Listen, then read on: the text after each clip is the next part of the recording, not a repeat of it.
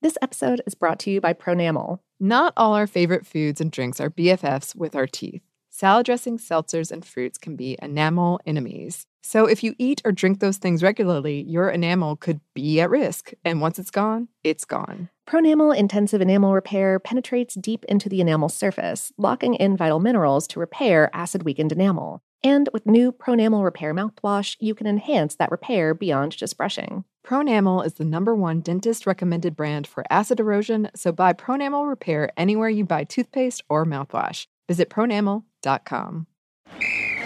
Ready? Okay. Give me a beach. Beach! Give me great food. Tacos! Give me adventure. Hiking! Give me a date night. Sunset cruise! Give me some smiles. Cheese! Give me more beaches. Beaches!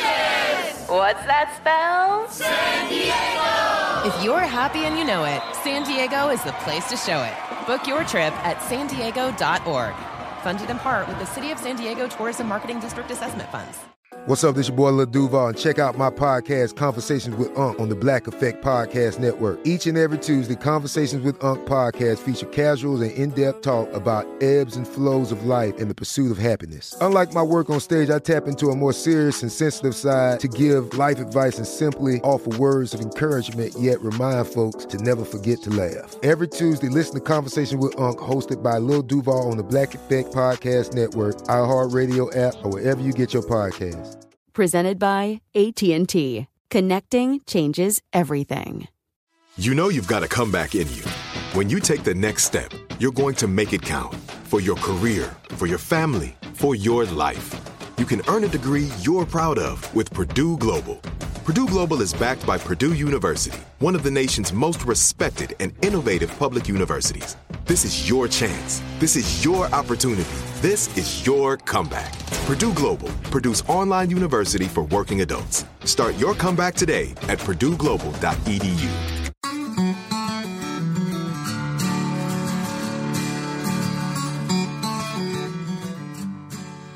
Hello and welcome to Savor, production of iHeartRadio. I'm Annie Reese. And I'm Lauren Vogelbaum, and today we've got a classic episode for you about Julia Child.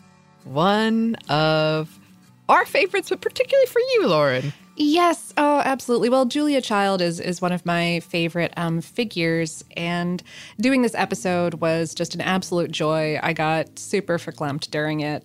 In this time of of isolation, um, I I like sort of like like rage watched Julie and Julia the other Nice. day. It is streaming on Netflix, um, and by rage watch, I mean that Meryl Streep is is a, a a beacon of beauty in that film, and uh, and the Julie character. Nothing to say against Amy Adams' portrayal, but the Julie character is just one of my least favorite characters in all of cinema.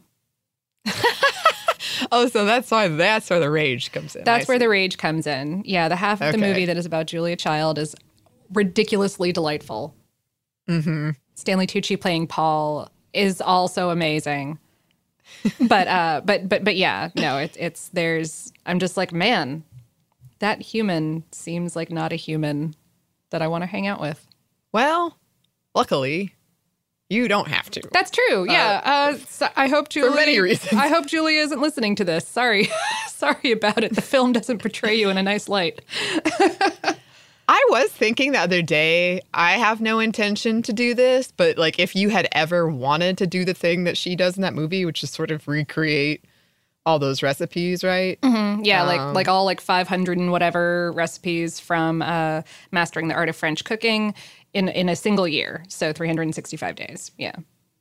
Wow. Yeah. Well, so if that was a project you wanted to undertake but hadn't had the, the time or motivation, I mean, Ooh. maybe that that's something you could pick up now. yeah. Yeah. No time like the present, I suppose. I mean, assuming that you have like a like good access to to all those groceries. But That's true. Yeah. Well, you know, that could be an interesting thing too, where like I've had to make some very fascinating substitutions. some have worked out, some have not worked out. Very much decidedly not worked out. But yeah. I like the experimenting aspect of it. Yeah, absolutely. Um, it, it is definitely bringing out, um, yes, the innovator in me, I would say. Yes. Yes. We are all innovators in the kitchen now.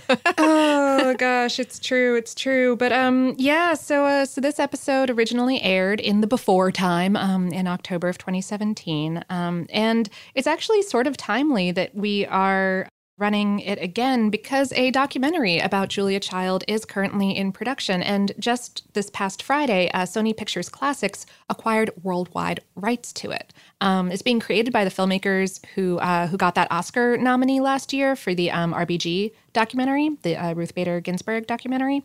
Um, and yeah, uh, it should be out next year and should feature like archival footage that has never been seen before by the public, uh, plus some personal photos um, and interviews with uh, Julia's family and friends. Uh, and yeah, it's, it's being made in cooperation with them and also with the Julia Child Foundation for Gastronomy and the Culinary Arts. So looking forward to that one. Yeah, totally. And speaking of the foundation, they just made a $50,000 grant to World Central Kitchen's Chefs for America program, which is um, that thing that uh, Jose Andres is, is uh, running to help restaurants that have shuttered during COVID 19 um, provide meals to people who are in need of meals. Um, and and he, he was the 2019 recipient of the Julia Child Award from the foundation. So it all kind of fits together. But super lovely. Um, yeah. Also, shout out to the Julia Child Foundation's uh, podcast, Inside Julia's Kitchen, which is a lovely show that if you guys have not listened to, I think you should. There you go. A lot of uh, entertainment recommendations in this one. So, yeah. Yeah, or like it's some recommendations and some like I don't know if you want to watch that thing. I wonder do with this information what you will. Yes, yes. We have provided information. Now you must decide. but all right, I guess we should get into our classic. Uh yeah, yeah. Take it away, former Annie and Lauren.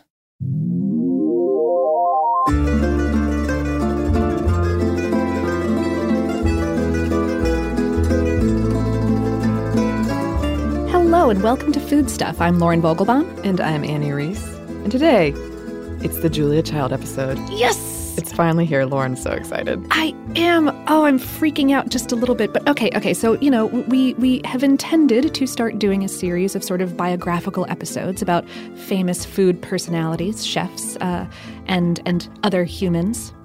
Yes, and Julia Child is a great place to start. So, what is it? Nope. Wait. JK, JK. Mm-hmm. Force of habit. But brief bio, in case you don't know, Julia Child was a best selling author, well known TV chef personality, and CIA operative. Kind of. she was well known for her love of French food, and she was quite, quite, quite, quite popular. Um, there have been movies about her. Meryl Streep played her. Mm-hmm. Um, TV shows made about her, and I think one's about to come out Ooh. Julia. Cool. Yeah. So she made quite the impact. Uh, yes, and she, she, to be super honest, uh, dear listeners, she made quite an impact on me. I, I grew up um, with my my, my father uh, was a chef and a cook, and my mom was a huge fan of cooking, and so I, I grew up watching Julia Child when I was a child, and watching her videos now still elicits this extreme nostalgia response. It just makes me so happy because she's she's so joyous about cooking. She's so capable and and uh, very physical. She just beats the crap out of stuff continually, but in a useful way. And I don't know, her whole attitude is is just very positive. Yes, and I actually knew very little about Julia Child, so this has been quite a joyous thing for me to learn about her. So let's let's start with her early life. Yes. Um, Julia Child was born Julia Carolyn McWilliams on August 15th, 1912, in Pasadena, California, to John Jr. and Julia Carol Carolyn, excuse me, McWilliams née Weston. Called Caro. Yep. She was the oldest of three children and went by several pet names like Jukes and Juju. Her father was a consultant and financier. Uh, he was a second generation gold pioneer who inherited a lot of his father's kind of business dealings. Ooh, gold pioneer. Mhm. And her mother was the heiress of a paper company from her father, and her father was also the lieutenant governor of Massachusetts. Uh, Julia's great grandparents on her mother's Weston side might have known Dr. Sylvester Graham. Everyone is connected to Dr. Graham. Oh, it's crazy. Uh, they, they lived just a town over from where Graham did a lot of his preaching. Um, the, the Weston family, by the way, also trace back to Plymouth Rock. uh, like they were some of the first people to come over to the United States, or you know, to to America at the time. It was not yet yes. united uh, through the Brewster line. Anyway, the McWilliamses must have been doing pretty well for themselves um, because all of their children went to private schools and the family had a cook and other servants. Julia was very active and known as a bit of a prankster at her school. Mm-hmm. Um, she was always tall, taking after her father, and topped out at six feet two inches. Her sister Dorothy was six foot three. Julia was kind of a, a, rabble rouser and a bit of a ham. She always took part in school plays, though she noted that, due perhaps to her height and the fact that she attended an all girls school, she was always cast as, as the man or as a beast, never the princess. Hmm. And random fact on a family trip to Tijuana, a young Julia encountered Caesar Cardini at his restaurant, aka the guy who came up with the Caesar salad. The dude made the salad tableside for them to enjoy, and years later, when Julia Child had become a famous chef herself, she got Cardini's daughter, Rosa, to give her the original recipe. Oh. Uh, speaking of food, as we are wont to do, Julia's mother, Caro, didn't care for cooking, so Julia never really touched a kitchen when she was younger. She, she grew up in the kind of family that eats well but very plainly. Uh, it was also an era when prepackaged foods were, were kind of trendy. You know, being able to serve like Heinz mint jelly with your lamb was a sign of, of wealth and modernity. Ah, Heinz mint jelly. Mm-hmm.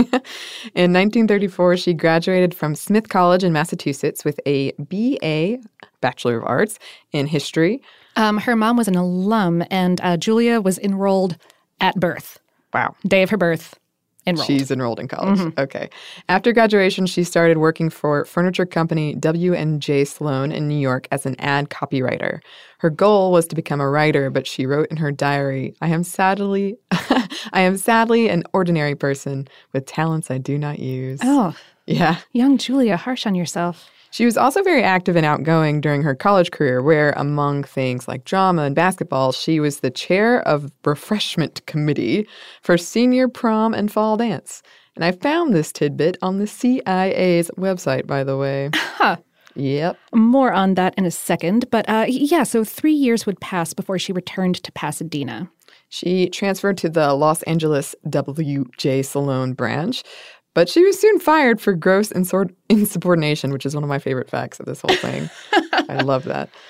Um, so she started taking odd jobs as a writer, mostly for various advertising firms, while also doing volunteer work for the Junior League of Pasadena. She was a little bit restless at the time. It was expected in her circles for women to, you know, get married and have fancy children and have fancy parties. And she just wasn't interested. She turned down a marriage proposal from what was considered a smart match. Um, and inspired by her mother's relative independence, she insisted on marriage being based on love. Oh, good for you, Julia. Mm-hmm. Then World War II happened, and Julia moved to Washington, D.C. to help in 1941. But she ran into a snag her height. Both the woman accepted for volunteer emergency services, or WAVES, and Women's Army Corps, WAC, rejected her on the grounds of her being too tall, at, as Lauren said, six foot two inches. So she joined what would eventually become the CIA, the Office of Strategic Services, instead, as one of the 4,500 women OSS employed. She started doing mostly clerical work as a research assistant for the Secret Intelligence Division under the organization's leader, General William J. Donovan. According to the CIA's website, she typed up the names of thousands of officers on little white note cards to keep track of them before, you know, computers and stuff. She had a great drive for, for detail work and organization. And this this is thematic. Yes. But th- that part probably sucked. It probably wasn't the most stimulating. then, in one of my other favorite facts of this episode, she transferred to the Emergency Sea Rescue Equipment section Hmm, you ask, what could she be doing there? Hmm. Hmm. Developing a shark repellent. What? That's right. she helped come up with a shark repellent that was actually super useful as a coating for explosives used against German U boats that clumsy sharks would sometimes bump into and set off. Um, from Julia Child in the book Sister of Spies, I understand the shark repellent we developed is being used today for downed space equipment, strapped around it so the sharks won't attack when it lands in the ocean. Oh. This was the only fact I knew about Julia Child going in because I used to edit videos for Shark Week and I remembered Julia Child was involved somehow. And I was like, wow, what could it be? Now I know. Shark repellent. Yes. In 1944, Julia Child was sent overseas to Ceylon, modern day Sri Lanka, as you might remember from our cinnamon episode, and eventually to Kunming, China, where she worked for the OSS registry and had top security clearance. She knew the contents of all incoming and outgoing messages, especially dealing with the invasion of Malay. During her time at the OSS in Ceylon, she met her future husband and fellow OSS officer, Paul Cushing Child. Uh, Paul was working designing war rooms for the generals that were stationed uh, there and, and in China. Their romance was not always assured, however. Paul, who spoke fluent French, was a black belt in judo, was an artist, was 10 years older than Julia. In letters to his brother, Paul described her as wildly emotional and an extremely sloppy thinker, unable to sustain ideas for very long. Julia was similar, similarly unimpressed, writing Paul as having light hair, which is not on top, an unbecoming blonde mustache, and a long, unbecoming nose. Uh, light hair, which is not on top, might be my new favorite, like subtle diss. Yeah, uh, that's a good one. Um, uh, he, he, was also compared to her six two, just five foot ten inches. Mm-hmm. However, they both got over these gripes about each other and were soon in love. Paul now wrote to his brother, She frankly likes to eat and use her senses and has a keen nose. And she also washes my shirts. What a dame. they also would bond over the uh, adventure of trying new foods in China. They decided to take um, a few months to get to know each other in civilian clothes once the World War had ended, meeting each other's friends and family, traveling across country, before getting married in September 1946. And side note, she'd been in a car accident the previous day and got married with a bandage on her head. Oh. It's actually kind of a cute picture. um, and Paul was the one who introduced her to cooking. Previous to meeting him, she pretty much lived off frozen dinners and once exploded a duck in the oven and caused a fire. Haven't we all? I know, I've been there. Paul worked for the United States Information Service after the war and was stationed in the American Embassy in Paris, France.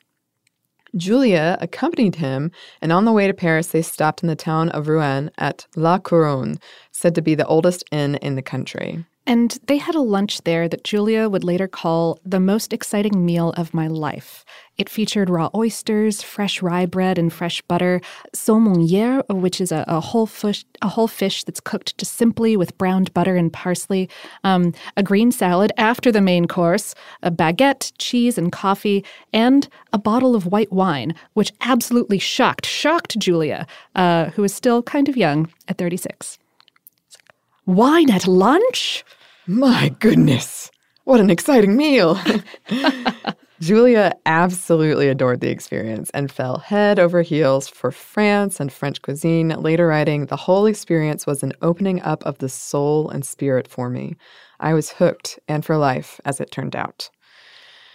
So, that brings us to the beginning of Julia Child's food adventures. But first, let's pause for a quick word from our sponsor.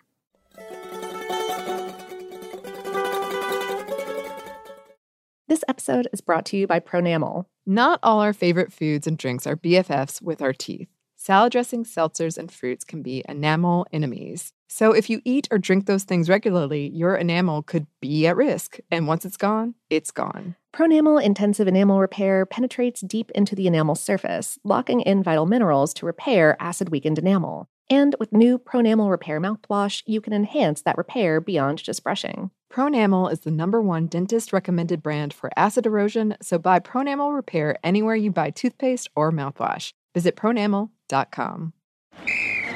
Ready? Okay.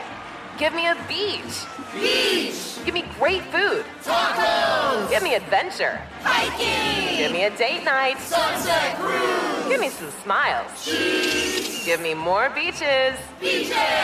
What's that spell? San Diego. If you're happy and you know it, San Diego is the place to show it. Book your trip at san diego.org. Funded in part with the City of San Diego Tourism Marketing District Assessment Funds. Xfinity has free premium networks for everyone this month, no matter what kind of entertainment you love. Addicted to true crime? Catch killer cases and more spine-tingling shows on A&E Crime Central. Crave adventure? Explore Asian action movies on Hi-YAH. Searching for something extreme? Check out skating, snowboarding, and more on Fuel TV Plus, the global home of action sports. And find crowd-pleasing bops on iHeartRadio's Hit Nation playlist. There's new free shows and movies to love every week. Say free this week in your Xfinity voice remote. This episode is brought to you by Navy Federal Credit Union. At Navy Federal, it's been the mission to help the military community for over 90 years. And not just help them, but do everything to make sure they not only grow, but flourish. That's why Navy Federal Credit Union has all kinds of great savings and investment options like share certificates with sky high rates. So don't hesitate. Start growing your finances today with a variety of savings and investment options. Navy Federal Credit Union. Our members are the mission. Savings products insured by NCUA. Investment products are not insured, not obligations of Navy Federal and may lose value.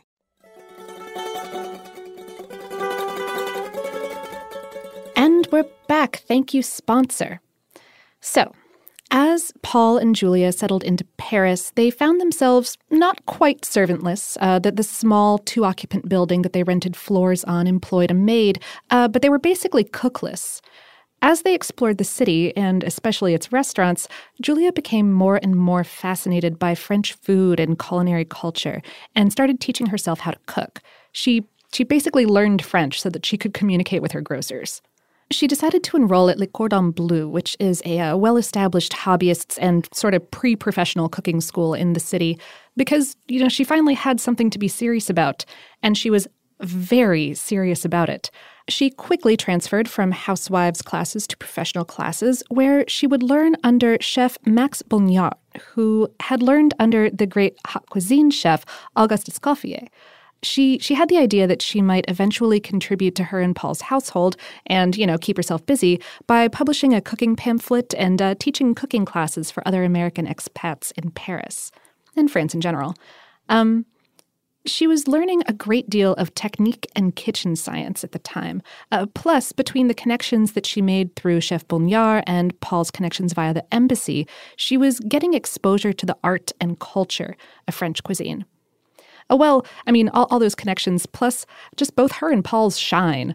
Like, I, the, the two of them seem like they were the absolute best folks to have at parties. I know. I mean, Paul speaks 10 languages and does black belt judo. I'd be He's talking to that guy. photographer and a poet. It's it's very very worldly kind of dude. Mm-hmm. Um, oh, I should also mention that Le Cordon Bleu offered demonstrations in the afternoons in a sort of kitchen theater. Uh, Julia would compare it to to a surgical theater where students and any civilian with the interest in the money could come and and watch professional chefs and ask questions as they presented and explained their work.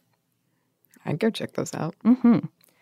Eventually, Julia would meet through her friends in France two women who were working on a cookbook of French cuisine for Americans Simone Beck, known as Simca, and Louisette Bertholle. They got along really well and began offering cooking classes under the name École des Trois Gourmands, uh, without the S on the end. Y'all get the picture. I don't speak French. Uh, through this, though, uh, Julia became interested in collaborating on their book, though she wanted to go even further into detail than Simca and Louisette had been doing. And her idea here was that people are intimidated by cooking or not so good at cooking because they don't have access to what amounts to the, the feel of it. Uh, she thought that the cold science approach to cooking that was built up by, you know, ascetic nutritionists like Kellogg and by function over form home ec classes had had left American cooks lacking. They they didn't know the, the properties of their ingredients or why certain techniques work the way they do, or what a recipe should look like and feel like during different points in the process, or or how to troubleshoot any problems that arise. So Starting in 1951, the three of them worked and researched and reworked and tested and re reworked every recipe with the help of Paul and other family and friends on both sides of the pond. This process would take 10 years and three publishers. Um, the first was uncommunicative, and they they never signed a contract. Then um, Houghton Mifflin signed on, but the deal fell through as deadlines whooshed on by, and the writing started sagging under the weight of its own detail. Meanwhile, the Childs were moving every few years with Paul's job, from Paris to Marseille, then Bonn, then Washington, D.C., then Oslo. And Julia would have to learn another art along the way, uh, writing, in order to make their, their voices and their intentions come through in the book. The book. The book. Finally, with help from longtime pen pal Avis Devoto, uh, the editors at Knopf Publishing finally accepted the book. And so, the first volume of Mastering the Art of French Cooking, published in 1961, to just tremendous praise. Huzzah! Woo! That was our tremendous praise noise. Yeah. It was probably much more enthused than that. Yeah. Yeah. There, there were like really good reviews everywhere. Mhm. Most people really liked it. It sold a bunch. Paul had retired early from the Foreign Service a year earlier, and the Childs were living in Cambridge, Massachusetts. Uh, Paul had designed the kitchen with Julia's tremendous collection of cookery and equally tremendous sense of organization in mind. There were outlines on the pegboard walls for every pot and every favorite device, and magnetic strips on the walls for knives, and raised counters to accommodate Julia's height. That's awesome. Then, in 1962, as Julia was working on Volume 2 of Mastering the Art of French Cooking, she was invited to speak about it on local public television station WGBH on a show about books, um, a, live lit interview kind of show. She brought along a few props and showed, showed viewers how to make an omelet. The station received 27 letters about it. 27! It was, it was unheard of at the time. It was very, it was very impressive. I see. Um, the station asked if she would consider filming a pilot for a cooking series. The pilot was such a such a success with their with their producers that they signed on for 26 black and white episodes of The French Chef, which went in pro- into production in 1963 and would continue filming on and off for 9 years and over 200 episodes, eventually moving to color in 1970. And it was a little bit ramshackle starting out. Um, Paul took up various roles backstage. He, he was the sous chef. He basically created all the mise en place. He did he did most of the washing of the dishes. They eventually had uh, volunteer crew members to help out, some half a dozen to a dozen women who Julia called her associate cooks, and would introduce by saying, "It's so much more fun to cook with friends, don't you think?" Oh, I agree with that Oh, so much. Right? Um, to avoid the expense of editing, they filmed these half hour episodes each in one continuous take. But because troubleshooting was always part of Julia's kind of concept as, as a cooking teacher, they only ever had to stop and reshoot maybe like half a dozen times ever. That's astounding. I know. uh, Child would turn mistakes into into teaching moments. Um, like when a, when a gelatin began losing its shape after unmolding, she said, "Never apologize. Nobody knows what you're aiming at, so just bring it to the table." When the butter for a recipe hadn't been taken out to soften before filming, she just explained what to do when that happens. And of course, there's the famous potato pancake incident. Uh, during a flip, this thing just escaped her pan and wound up on the counter, and she just sort of scooped it back in. You can always pick it up, and if you're alone in the kitchen, who's going to see? She's not wrong. Right? Wise, We've all done it. wise and beautiful words. Uh, the title The French Chef was chosen because it fit easily onto a single line in the TV guide. Yeah, I mean, makes sense. She didn't really like it. She she felt badly about positing herself as either French or a chef when really she was an American cook. Total difference. Mhm. Um, at any rate, the show was hugely popular. Uh, Child was basically the first celebrity to emerge from public broadcasting, and she was the first PBS personality to win an Emmy. It was also the first show to include captions for the hearing impaired, and it, it said that the popularity of this basically made public television possible. Wow.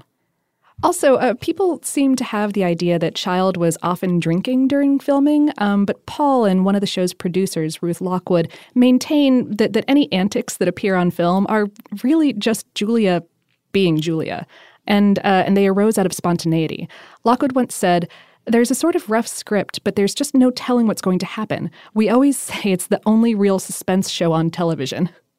Um, although Child often did appear with a wine glass on camera, rumor has it that the glass contained watered down Gravy Master, a, a dark colored sauce seasoning. she wasn't really drinking it. Okay, I was about to say, is she down in gravy? Ooh, my word! Oh, the strong stuff. Mm-hmm.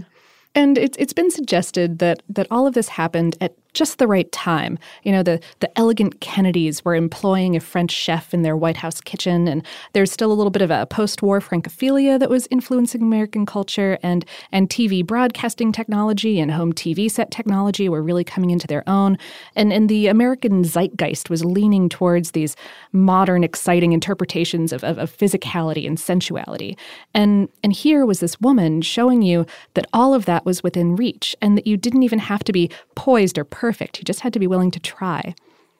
Within a couple years, uh, the French chef was syndicated to over 90 stations, and Mastering had sold hundreds of thousands of copies.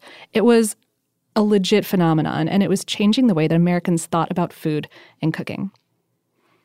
Speaking of technology, Julia embraced it. Uh, gadgets, electronic or analog, from nonstick pans to food processors to the microwave, anything that could make things more simple or less laborious, she was in for. And she had always been a bit of a gadget fiend. There's stories of her just haunting shops around Paris and buying way too many things, filling up all of their kitchens. Wasn't she a bit of a knife fiend as well? Oh, yeah, they had hundreds. She had like one she called the monster or something. I'm pretty sure. Yeah. Yeah. She also had a bag that had all of her sacred. Oh, the sacred bag. the sacred bag. Yeah, she would carry it around with her on, on tour and to, and to sets, and it would have just these like essential items. Like there was this one measuring cup made of bone that she just really liked. She was like, this one, this one is important. You know, you you have your go-to things. I understand. But also stuff like extension cords because, you know, filmmaking. Useful. You need exactly. you need them. Meanwhile, the Childs had built a vacation home in Provence, which they spent as much time in was allowed. Uh, she was writing a lot, working on a book based on her TV series and on volume two of Mastering.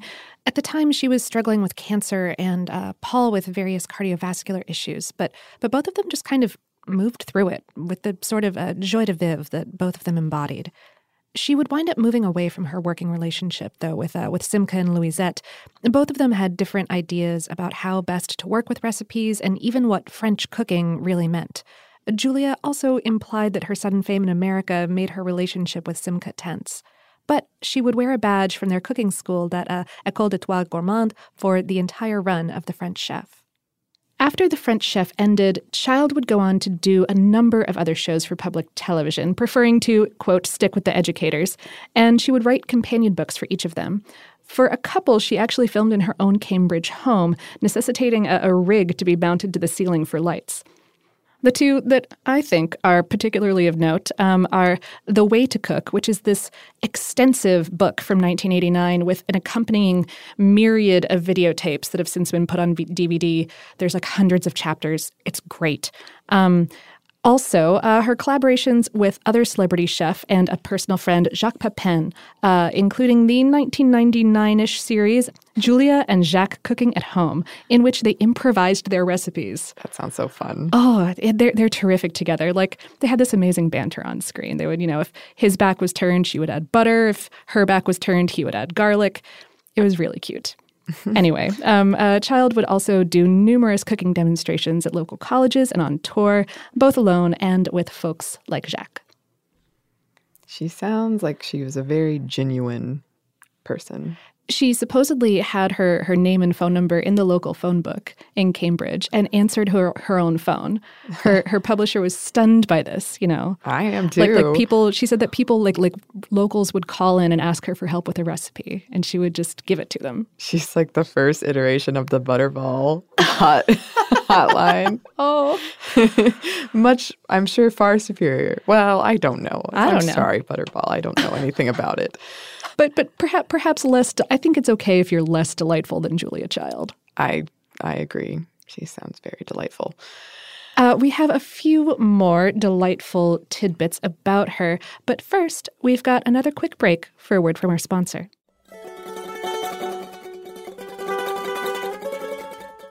This episode is brought to you by Pronamel. Not all our favorite foods and drinks are BFFs with our teeth. salad dressings, seltzers, and fruits can be enamel enemies. So if you eat or drink those things regularly, your enamel could be at risk. And once it's gone, it's gone. Pronamel Intensive Enamel Repair penetrates deep into the enamel surface, locking in vital minerals to repair acid weakened enamel. And with new Pronamel Repair mouthwash, you can enhance that repair beyond just brushing. Pronamel is the number one dentist recommended brand for acid erosion, so buy Pronamel Repair anywhere you buy toothpaste or mouthwash. Visit pronamel.com. Ready? Okay. Give me a beach. Beach. Give me great food. Tacos. Give me adventure. Hiking. Give me a date night. Sunset cruise. Give me some smiles. Cheese. Give me more beaches. Beaches. What's that spell? San Diego. If you're happy and you know it, San Diego is the place to show it. Book your trip at san diego.org. Funded in part with the City of San Diego Tourism Marketing District Assessment Funds. Xfinity has free premium networks for everyone this month, no matter what kind of entertainment you love. Addicted to true crime? Catch killer cases and more spine-tingling shows on A&E Crime Central. Crave adventure? Explore Asian action movies on Hi-YAH. Searching for something extreme? Check out skating, snowboarding, and more on Fuel TV Plus, the global home of action sports. And find crowd-pleasing bops on iHeartRadio's Hit Nation playlist. There's new free shows and movies to love every week. Say free this week in your Xfinity voice remote. This episode is brought to you by Navy Federal Credit Union. At Navy Federal, it's been the mission to help the military community for over 90 years. And not just help them, but do everything to make sure they not only grow, but flourish. That's why Navy Federal Credit Union has all kinds of great savings and investment options like share certificates with sky high rates. So don't hesitate. Start growing your finances today with a variety of savings and investment options. Navy Federal Credit Union. Our members are the mission. Savings products insured by NCUA. Investment products are not insured, not obligations of Navy Federal and may lose value.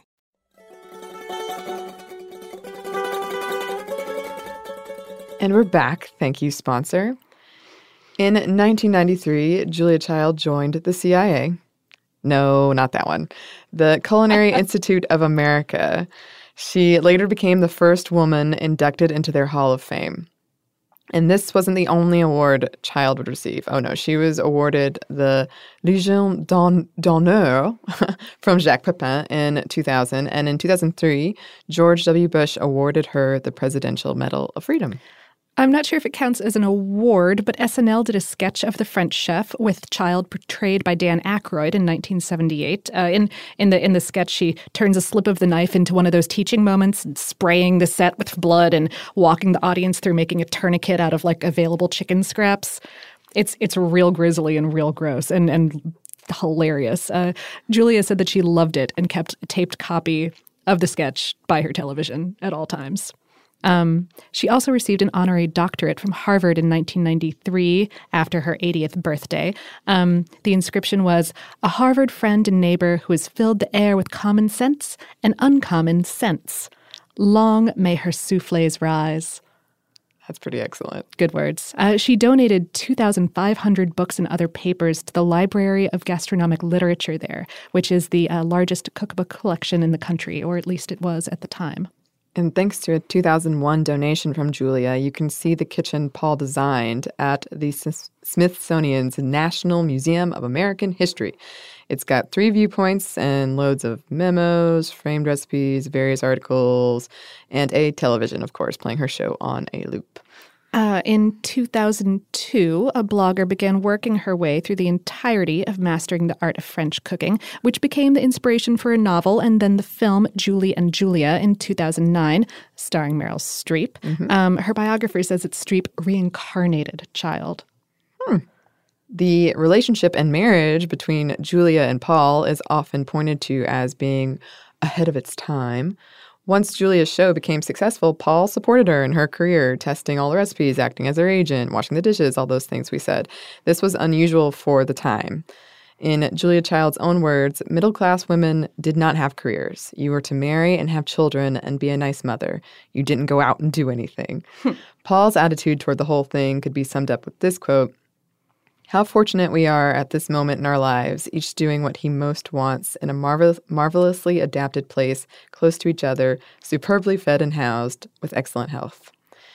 He devoted most of his time to helping Julia succeed in the later part of their lives in her endeavors. And um, the New York Times wrote in a 1974 profile of Julia Child that Paul suffered from no apparent insecurities of male ego.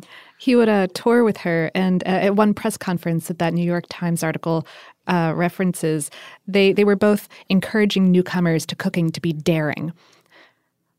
Paul said they should not be afraid of hard work. Julia said cooking wasn't really hard once you mastered the essential techniques. Paul said that mastering the techniques required much hard work. oh, it just sounds so cute. Um, he would uh, he would pass away in 1994 at the age of 92, and she would follow 10 years later in 2004, two days before her 92nd birthday. What was meant to be a birthday party turned into a wake and a celebration of her life.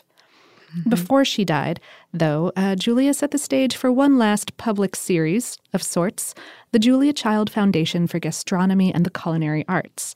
Uh, it's a nonprofit based in Santa Barbara, where Julia moved just a few years before her death, and it makes uh, grants and awards to other nonprofits and schools and individuals to support historical research and culinary training and food writing and food literacy. And uh, we're we're kind of getting to the to the wrap up point of the episode, if you couldn't tell. So I wanted to do a quick shout out to two of the sources that I drew on extensively for some of this history. Um, one is a memoir that Julia Child wrote with her grand nephew Alex Prudhomme, um, called "My Life in France," and the other is a biography that Child came to like well enough that she would actually sign copies of, um, frequently alongside the author. It's called "Appetite for Life," and that's by Noël Riley Fitch. Uh, there are really numerous biographies of her, including her relationship with cats, but but those are the two that I glommed onto. Um, and let's let's end with a quote. Maybe uh, I find Julia Child just endlessly quotable. Um, I found one from just before her death in 2004 from Time magazine that I think kind of sums everything up. Food is very friendly. Just looking at a potato, I like to pat it. There's something so pleasant about a big baking potato or a whole bunch of peas in their shells. To me, the kitchen has never stopped being a place just full of possibilities and pleasures. That's lovely. Oh, yeah. Gee, I mean, there's so much about her. Um, if you don't, if you're like me and you don't know too much about her, there's so much out there. Yeah. Um, you can, you can also, uh, you, you can watch a number of her things on either PBS or YouTube if you if you're so inclined. Um, and uh, I don't know. I, I I'm I'm a, I'm a little bit verklempt. Like I like I don't usually get nervous before I come into the studio, but I I got genuinely nervous coming in. I was like, Julia's going to be listening. she can hear me. Don't want to let her down. Um, yeah, it, it's it's it's. I find her very inspiring to watch because she's so so just in control of everything in a very uh, wild and entertaining way. So if you haven't if you haven't seen too much video of her, check her out. Once you've seen a few episodes, maybe check out that Dan Aykroyd skit. It's really great. Yeah. And that brings us to the end of this, our classic episode. We hope that you enjoyed it as much as we did. Mm-hmm. And we were working, we got a lot of things in the works, including, hopefully soon, fairy tale foods. A lot of you have written in and said that you're looking for that, you you want more episodes like that, and we heard you, and we're working towards it. Yes, it is. It it is happening. It is, but uh, not necessarily in a creepy way, but maybe I don't know. but maybe I, I guess it it depends on your point of view, really from a certain point of view. Again, we just give you the information. We can't we can't tell you what to do with the information once you have it. Definitely true. Definitely true.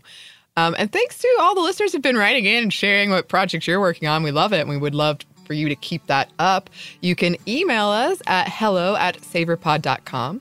Or you can get in touch with us on social media. We are on Facebook, Twitter, and Instagram at SavorPod, and we do hope to hear from you. Savor is production of iHeartRadio. For more podcasts from iHeartRadio, you can visit the iHeartRadio app, Apple Podcasts, or wherever you listen to your favorite shows. Thanks as always to our super producers, Dylan Fagan and Andrew Howard. Thanks to you for listening, and we hope that lots more good things are coming your way.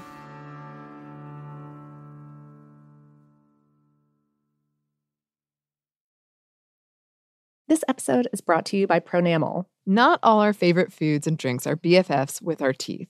Salad dressings, seltzers, and fruits can be enamel enemies. So if you eat or drink those things regularly, your enamel could be at risk. And once it's gone, it's gone. Pronamel Intensive Enamel Repair penetrates deep into the enamel surface, locking in vital minerals to repair acid weakened enamel. And with new Pronamel Repair mouthwash, you can enhance that repair beyond just brushing. Pronamel is the number one dentist recommended brand for acid erosion, so buy Pronamel Repair anywhere you buy toothpaste or mouthwash. Visit pronamel.com. Let's hit it. Give me a vacation. Vacation. Give me a wave. Surfing. Give me a city tour. The trolley. Give me animals. The zoo. Give me some sea life. Give me museums. Balboa Park. Give me a woo. Roller coaster. What's that spell? San Diego. If you're happy and you know it, San Diego is the place to show it. Book your family vacation at san diego.org. Funded in part with the City of San Diego Tourism Marketing District Assessment Funds. Xfinity has free premium networks for everyone this month, no matter what kind of entertainment you love. Addicted to true crime? Catch killer cases and more spine-tingling shows on A&E Crime Central. Crave adventure? Explore Asian action movies on Hi-YAH. Searching for something extreme? Check out skating, snowboarding, and more on Fuel TV Plus, the global home of action sports. And find crowd-pleasing bops on iHeartRadio's Hit Nation playlist. There's new free shows and movies to love every week. Say free this week in your Xfinity voice remote. Are you still searching for your perfect place to call home? Well, now is the time to buy at Fisher Homes. If you're looking to move in before the end of 2024, May could be your last opportunity to start building your dream home and close before the year's end. If you're hoping to move in even sooner, Fisher Homes also has homes that are move in ready and waiting for you, where you can start enjoying the benefits of homeownership even faster. Schedule your personal tour with a new home advisor today at FisherHomes.com and make this spring the season you find your perfect home sweet home.